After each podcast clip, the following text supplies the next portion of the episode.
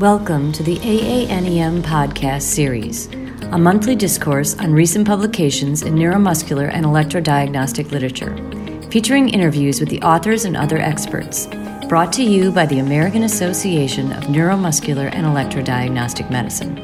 The AANEM welcomes your comments, suggestions, and questions. Email them to aanem at aanem.org. Hello, AANEM podcast listeners. My name is Chilvana Patel. I'm an associate professor and neurology residency training director at University of Texas Medical Branch, Galveston.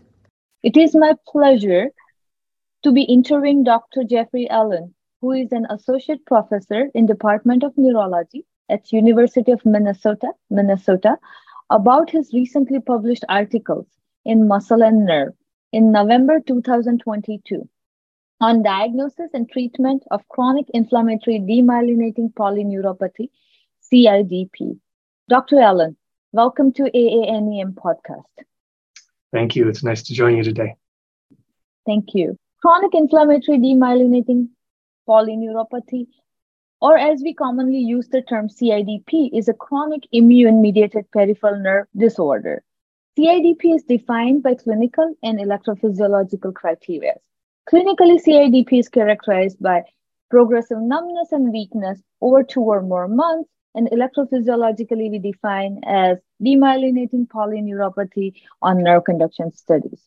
At present, more than 15 sets of diagnosis criteria exist, which complicates the situation furthermore for clinicians regarding which one to choose when we diagnose. And still, we do not have well criteria for CIDP variants. CIDP is treatable and delay in treatment can result in lifelong disability. It becomes prime importance for us to obtain accurate diagnosis and provide relevant treatment promptly obtain optimal patient care. Today we will discuss about diagnosis and treatment approach for CIDP. Before we go in details about the diagnosis and treatment, Dr. Allen, could you please provide epidemiology of CIDP and why it is so important to diagnose CIDP early? Sure, I'd be happy to talk about that. CIDP affects between one and nine persons per 100,000. And although any age can be affected, the average age of onset is in the fifth decade of life. And the prevalence peaks between 70 and 79 years of age. So it's a rare disease, but one of those that generally finds its way to our clinics, especially those of us that see a lot of neuropathy patients. So, why is it so important to diagnose early and treat promptly? Well, a few reasons. First, we know that disability may be substantial in these patients. At some point during their illness, more than half of patients that are affected by CIDP are unable to live an independent existence. So that's quite a bit of disability. Second, we know that axon loss is one predictor of increased and potentially irreversible disability. Then consider that the average time to diagnosis in our patients is between 12 and 40 months from symptom onset to diagnosis. So the longer diagnosis is delayed, the longer treatment is delayed. And during that time, disability accumulates, and some of that disability is potentially irreversible no matter what we do. Thank you, Dr. Allen. So I was just going over your article, and I always come across this uh, difficulty. How do we define typical CIDP and CIDP variant, and what should be our approach as a neuromuscular experts here? Right. So we define typical CIDP as patients that have that characteristic clinical pattern of relatively symmetric proximal and distal numbness and weakness that evolves over two months or more in a progressive or relapsing fashion. And on examination, these patients invariably have reduced or absent deep tendon reflexes in their upper and lower limbs. So the, the guidelines, the EAN PNS guidelines, which are an updated, the EFNS PNS guidelines, use that clinical definition for typical CIDP. The variants that have names that fall under the CIDP umbrella vary in that they have different patterns of numbness or weakness. So the named variants include the distal variant or distal CIDP, where patients get numb and weak, but it's all distally, usually below the knees and sometimes in the hands. There's a multifocal variant of CIDP in which numbness and weakness happen, but they tend to follow named nerve distribution, so it's patchy and asymmetric. Multifocal CIDP also goes by the name of MADSAM or Lewis Sumner syndrome. It all refers to the same thing. There's a sensory variant of CIDP where patients get numb but not weak. And then there's a motor variant of CIDP where patients get weak but not numb. The importance with those, though, is that the pattern is otherwise like typical CIDP, where that numbness and weakness or weakness is relatively symmetric in proximal and distal. So this is not our patients with, with distal sensory sensory loss. It's really more of a, proximal and distal pattern than, than that. So when I'm thinking about the diagnosis, the first thing is to see if the clinical features fit one of these patterns. If not, your likelihood of CIDP is pretty low. If yes, then we'll move on to the nerve conduction studies next. And on those studies, I'm looking for clear evidence indicating peripheral nerve demyelination. It's beyond our discussion today to really get into the specifics, but I rely upon the EAN PNS guidelines to help me know if the changes that I see on the nerve conductions are strong enough to support that diagnosis of CIDP. So, for example, if there's conduction velocity slowing, how slow should it be in order to really support that diagnosis? That's all spelled out in the guidelines. And if I see those changes that do not meet those thresholds within the guideline, then I'll need to think about a different diagnosis. If they do meet the electro diagnostic criteria, then the next step is to make sure there's no better explanation for the clinical and electrophysiologic findings. And if nothing else jumps up, then a diagnosis of CIDP can be made with a reasonably high degree of probability. Thank you. Even with this, utilizing the clinical criteria and demyelinating criteria, sometimes the nerve conduction studies comes equivocal or uncertain. When and what additional tests help us to gear our diagnosis towards CIDP? Right. Some cases are pretty straightforward, and it's either clearly CIDP or clearly not CIDP, but certainly there's a, a gray zone where some of our patients may fall into where the clinical features are plausible and the electrophysiologic features show some, some suggestion of demyelination, but not enough to be highly confident. It's in these cases where the collection of things like spinal fluid or imaging with MRI and ultrasound can be helpful. And in rare cases, a nerve biopsy can be helpful if you're want, needing to exclude things like vasculitis or amyloid or sarcoid or, or things like lymphoma. So we might also rely on a test of treatment in which we put patients on a CIDP treatment and look for objective evidence of, of improvement. It's important to comment that while all of these things can increase diagnostic confidence. If they're present, none should be considered diagnostic uh, in isolation, and all are dotted with potential pitfalls. So, for example, we know that mild and moderate CSF protein elevations can be seen in things like diabetes or spondylosis, or even normal with, with increasing age. So, we need to interpret those changes cautiously. We also need to know that a test, if a test of treatment is used to support a diagnosis, it's really important to be as objective as possible in interpreting those results. At times, we come across demyelinating neuropathies or nerve conduction studies. What tests help us to differentiate CIDP from CIDP mimics, like POEMS syndrome or CMTs? How should we approach those? Yeah, that's a great question. And these might be some of the more challenging CIDP mimics that we encounter in clinical practice. And the issue becomes especially relevant for patients that have that distal phenotype. So, especially for these patients, I always have in mind the possibility of genetically determined neuropathies, POEMS syndrome, and amyloid. And it's one reason that a really aggressive, aggressive pursuit of monoclonal gammopathies is an important part of the diagnostic workup for CIDP. Considering the widespread availability of genetic testing nowadays, I've got a pretty low threshold to obtain genetic testing for patients thought to have CIDP, especially if they have a distal phenotype or they've got a chronically progressive course or if they don't respond to first line treatments. The other thing to think about is the testing for the autoimmune nodopathies in patients with demyelinating neuropathies, but that also have marked tremor or ataxia on exam, and especially if those patients don't respond to first line therapy. If you do detect a neurofascin or a contactin antibody, then that may have some important treatment implications. Thank you, Dr. Allen. Let's change the gears here now and uh, talk about treatment. As we know that CIDP is clinically heterogeneous disease and all patients do not respond equally to same immunomodulatory treatment. What are immunomodulatory treatments are considered as a first line options and how do you choose amongst them? Right. So where does treatment start? We always start treatment with proven effective therapies. Those proven effective therapies include IVIG, corticosteroids, and plasmapheresis. Each of these is evidence based with similar overall efficacies, although some studies suggest that IVIG might be a bit more effective than, than steroids. So if you look at any of one of these three individual therapies, about 50 to 70% of patients will respond to one, and an additional 50% of non-responding patients will improve when you put them on a second therapy. So the overall response rate is 80 to close to 90%. There's no consensus on which of these is, is best, although tolerability of plasmapheresis restricts its use to severely affected or otherwise treatment refractory individuals the decision to begin treatment with either IVIG or corticosteroids is largely driven by relative contraindications and access to those treatments. Dr. Allen, could you please go over the induction protocol which is utilized for IVIG steroids and plasmapheresis in patients with CIDP? Sure, I'd be happy to do that. So, for several studies have looked at IVIG dosing protocols, and when I start IVIG, I favor initiation of an evidence-based regimen of two grams per kilogram loading, followed by one gram per kilogram every three weeks for initial maintenance. There's other protocols that use smaller doses more frequently, and those might make some sense uh, as well. But I typically go with a gram per kilogram every three weeks for at least when I start maintenance.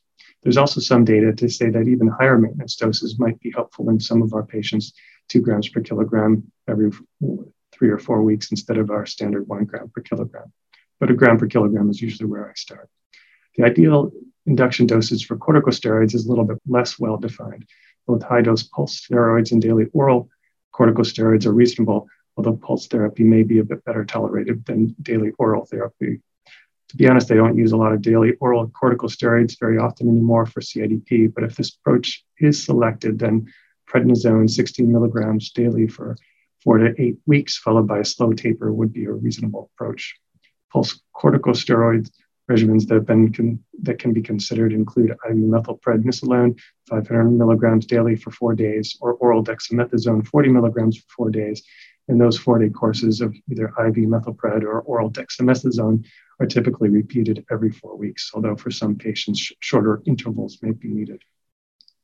Plasma exchange is typically started with five exchanges over 10 days or an exchange every other day. And then thereafter, that can be individually adapted depending on what that patient needs. Thank you, Dr. Allen. So let's see, once we start the patient on first line treatment, we started the induction phase. When do we see the benefit of the treatment and how do we confirm that you know there is an actual objective benefit from the treatment for the patients with CIDP? Sure. So most patients that are going to respond to IVIG do so within by the third or fourth infusion. So that would be within three months or so if you treat them every three to four weeks. Some would say that there are some patients that need longer to respond, so up to six months. But really, all of our patients in IVIG should be responding by three to six months. And if they don't respond by then, it's time to think about something different. Corticosteroids may take a, a bit longer to respond, but it's generally within that three to six month range that I'm looking for some convincing evidence for, for response. And how do we monitor those responses objectively? It's really important to, to do that. And so I'll always look for things that are as objective as possible when I'm measuring treatment response, especially if I'm using that in order to justify you know, ongoing treatment or confirm diagnosis. The scales that I like to use are assessments of disability and assessments of strength impairment. So, in disability assessments that are commonly used are things like the INCAT disability or the I-RODS disability scale. Both are free and publicly available. For strength impairment, I like to do MRC sum scores and handheld grip strength. I find handheld grip strength especially helpful because it's so easy to do and you get immediately available quantifiable results. For selected patients, I might check some other things like a sensory sum score or maybe a walking test like a timed up and go or a 10 meter walk you know, those can be helpful for some patients. Although all of us have busy, clinics and it's tough to fit more things into our, our examination, I find these that only take a couple of minutes to do and are quite frankly more helpful than many of the other things we do Uh, during our clinic visits to, to follow patients' response to treatments. I agree, Dr. Allen. So going forward, now as we discussed before, about 80 to 90% of CIDP patients respond to first-line therapy. But there's still 10% of patients who do not respond to, to first line therapy. What should we do next when the first line treatment fails? Yeah, that's a, indeed a tricky situation. What do we do when the first line therapies don't work? The patient that's refractory to multiple proven effective therapies, so IVIG, steroids, and plasma exchange is really a unique patient. And the number you've quoted, quoted is right that about 90% of patients probably respond to one of these. So we often think about response to treatment as being supportive of a CIDP diagnosis. And even that rationale is built into the EAN PNS diagnostic guidelines. But if we use response to treatment as a tool to increase our confidence in the diagnosis, then the opposite should really also be true. And that meaning that with each evidence based treatment that does not work, our confidence that we got the do- diagnosis right really goes down. And so with each failed treatment, the first thing to do is to stop and think about the diagnosis. Did we get it right? Is it the drug that's wrong, or is it instead the diagnosis that we got wrong? So I always go, we go through that diagnostic process for every evidence based first line treatment that fails. And if we go through that process and still the conclusion is that it's CIDP, then there might be some things to think about for, for treatment. So next line treatments that might be considered are things like rituximab, cyclosporin, or perhaps even cyclophosphamide for induction therapy. But the evidence in support of each of these is really limited to small case series and anecdotal reports. And the decision to proceed with one of these really needs to take into account individual disease severity, comorbidities, previous treatment attempts, and the risk analysis. And as with the case with the other first line therapies, if no objective benefit is appreciated within three to six months, then the intervention should be stopped and rethink about what the, what the diagnosis is. And Dr. Allen, what do you think about Imuran and uh, use of mycophenolate in this situation? Because as we know, it takes very long time to actually start working and helping the patients. Right. So those other immunosuppressive therapies, you know, Imuran or azathioprine, mycophenolate would fall into that category, and perhaps methotrexate as well. Very poor data evidence that these have any any role for the treatment of CIDP. However, there may be a role for them uh, off label in certain situations. I don't like them at all for induction therapy just because, uh, as you said, they take so long to work if they work at all. They may have a role for those patients of ours that uh, are clearly dependent on first line therapies like IVIG or corticosteroids, uh, and we need some help getting them off. There may be a role for, for them in, in that situation, but um, the evidence again is, is very, very, very thin. And I was also reading, Dr. Allen, in your article that about 33% of patients with CIDP can be successfully weaned off immunomodulatory therapy. How long do you want to maintain the patient on immunomodulatory therapy? And when should we consider to start weaning off the immunomodulatory therapy? Yeah, it's a great question with a difficult answer. And yeah, we know that about 30% of patients are able to achieve a state of drug free remission where immunotherapy is no longer needed. And if we can get our patients off immunotherapy, that's of course really great. The problem is we don't have any disease activity biomarker that tells us if a patient has active disease or not. So the only way to get insight into their disease activity status is periodic immunotherapy taping while monitoring the, cl- uh, the clinical response. So there's no you know, best protocol or best advice on how to how to do this, but I'll typically take a look at disease activity with IVIG or steroid weaning attempts once or twice a year in newly diagnosed patients. And if they prove uh, that they're dependent on those therapies after a couple of trials, then I'll spread that out uh, to do it less less frequently. This gives us some insight into whether the IVIG is needed, and if so, if you taper or spread out infusions and you do uh, document a well-defined relapse, then at least you might know the optimal dose and frequency for, for that, that individual patient.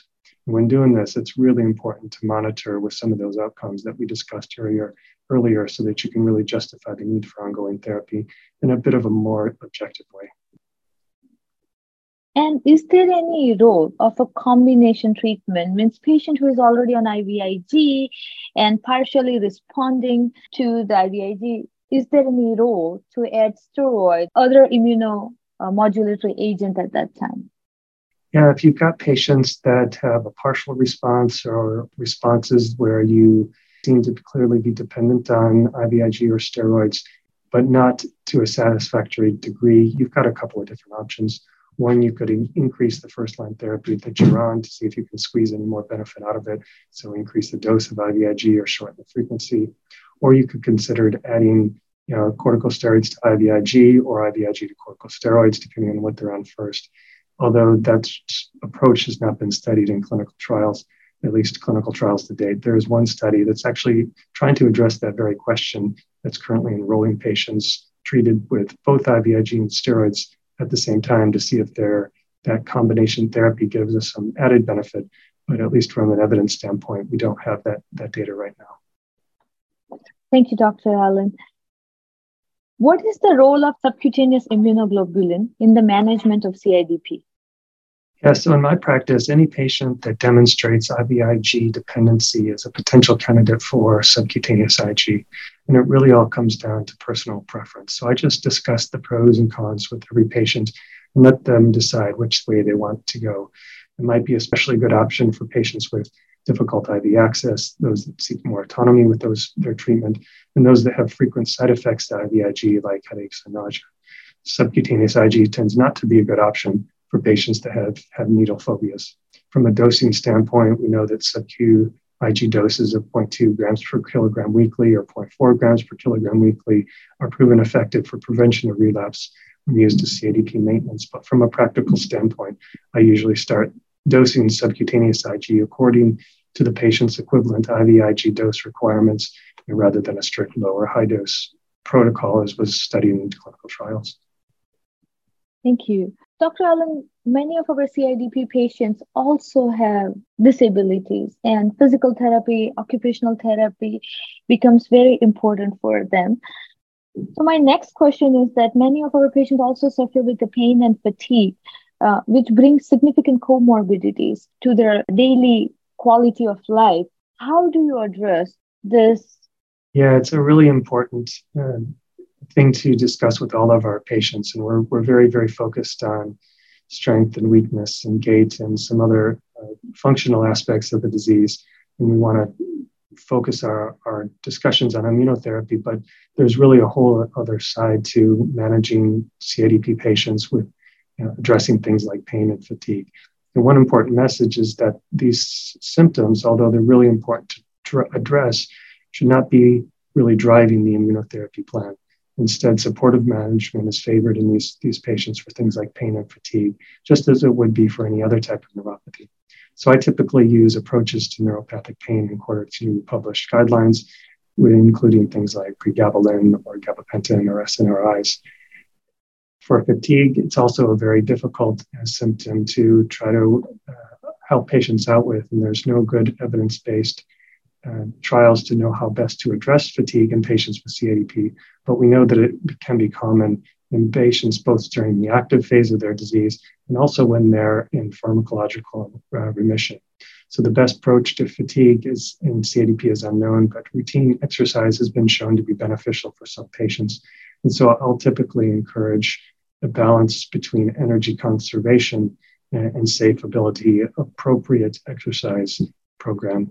And maybe one other comment when we do encounter patients that have really a predominance of things like, like pain or other symptoms like fatigue or weight loss, it's really important to remember that these are unusual things to happen in, in CIDP. So if pain is at the forefront of the clinical diagnosis, it's really important to think about things like POEMS, vasculitis, amyloidosis, rather than, than CIDP.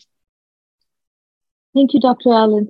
Also, some of CIDP patients, particularly variant CIDP patients, also present with tremors. And what should be our approach to treat these tremors? Yeah, tremor is another another common symptom that some patients have. If I see tremor that's really prominent, tremor and ataxia, that's one situation that you really want to start thinking about the autoimmune nodopathies, neurofascin 155, neurofascin 140, contactin 1, Caspr 1. These patients that harbor these antibodies tend to have a really prominent tremor, so it's something to think about. If there's no other uh, antibody that's recognized, then I'll treat the tremor sometimes with supportive or symptomatic therapies with things like uh, propranolol, which you know takes the edge off in some patients, although it's not a, a perfect solution. Tremor can be very difficult to treat in these patients. And just going a little bit over autoimmune neuropathies, they tend not to respond to IVIG. What is your approach to treat patients with autoimmune neuropathies? Yeah, it's still my approach is still to follow treatment guidelines for for typical you know CIDP or CADP with without the the antibodies, and so I'll still start with IVIG. And although it's true that their response tends to not to be as re- robust as a patient without an antibody, still some patients do respond to it. Uh, and I've had some success there. In patients that don't respond, uh, corticosteroids are often next. They might respond a little bit better to those. You know, but really, our, our fallback with the autoimmune nodopathies is B cell depleting therapies, where although we need a clinical trial to really show us uh, exactly when and where to use rituximab in CIDP with or without neurofascin. you know, the uh, case series and anecdotal reports of improvement with B cell depleters in the unique situation of autoimmune nodopathies is, is pretty strong. So I, I tend to use that not infrequently for, the, for that particular um, condition. Thank you, Dr. Allen. We appreciate your time and participation to help our listener. And I personally learned a lot from your recent articles. Thank you so much again. Thank you very much for having me. It's a pleasure.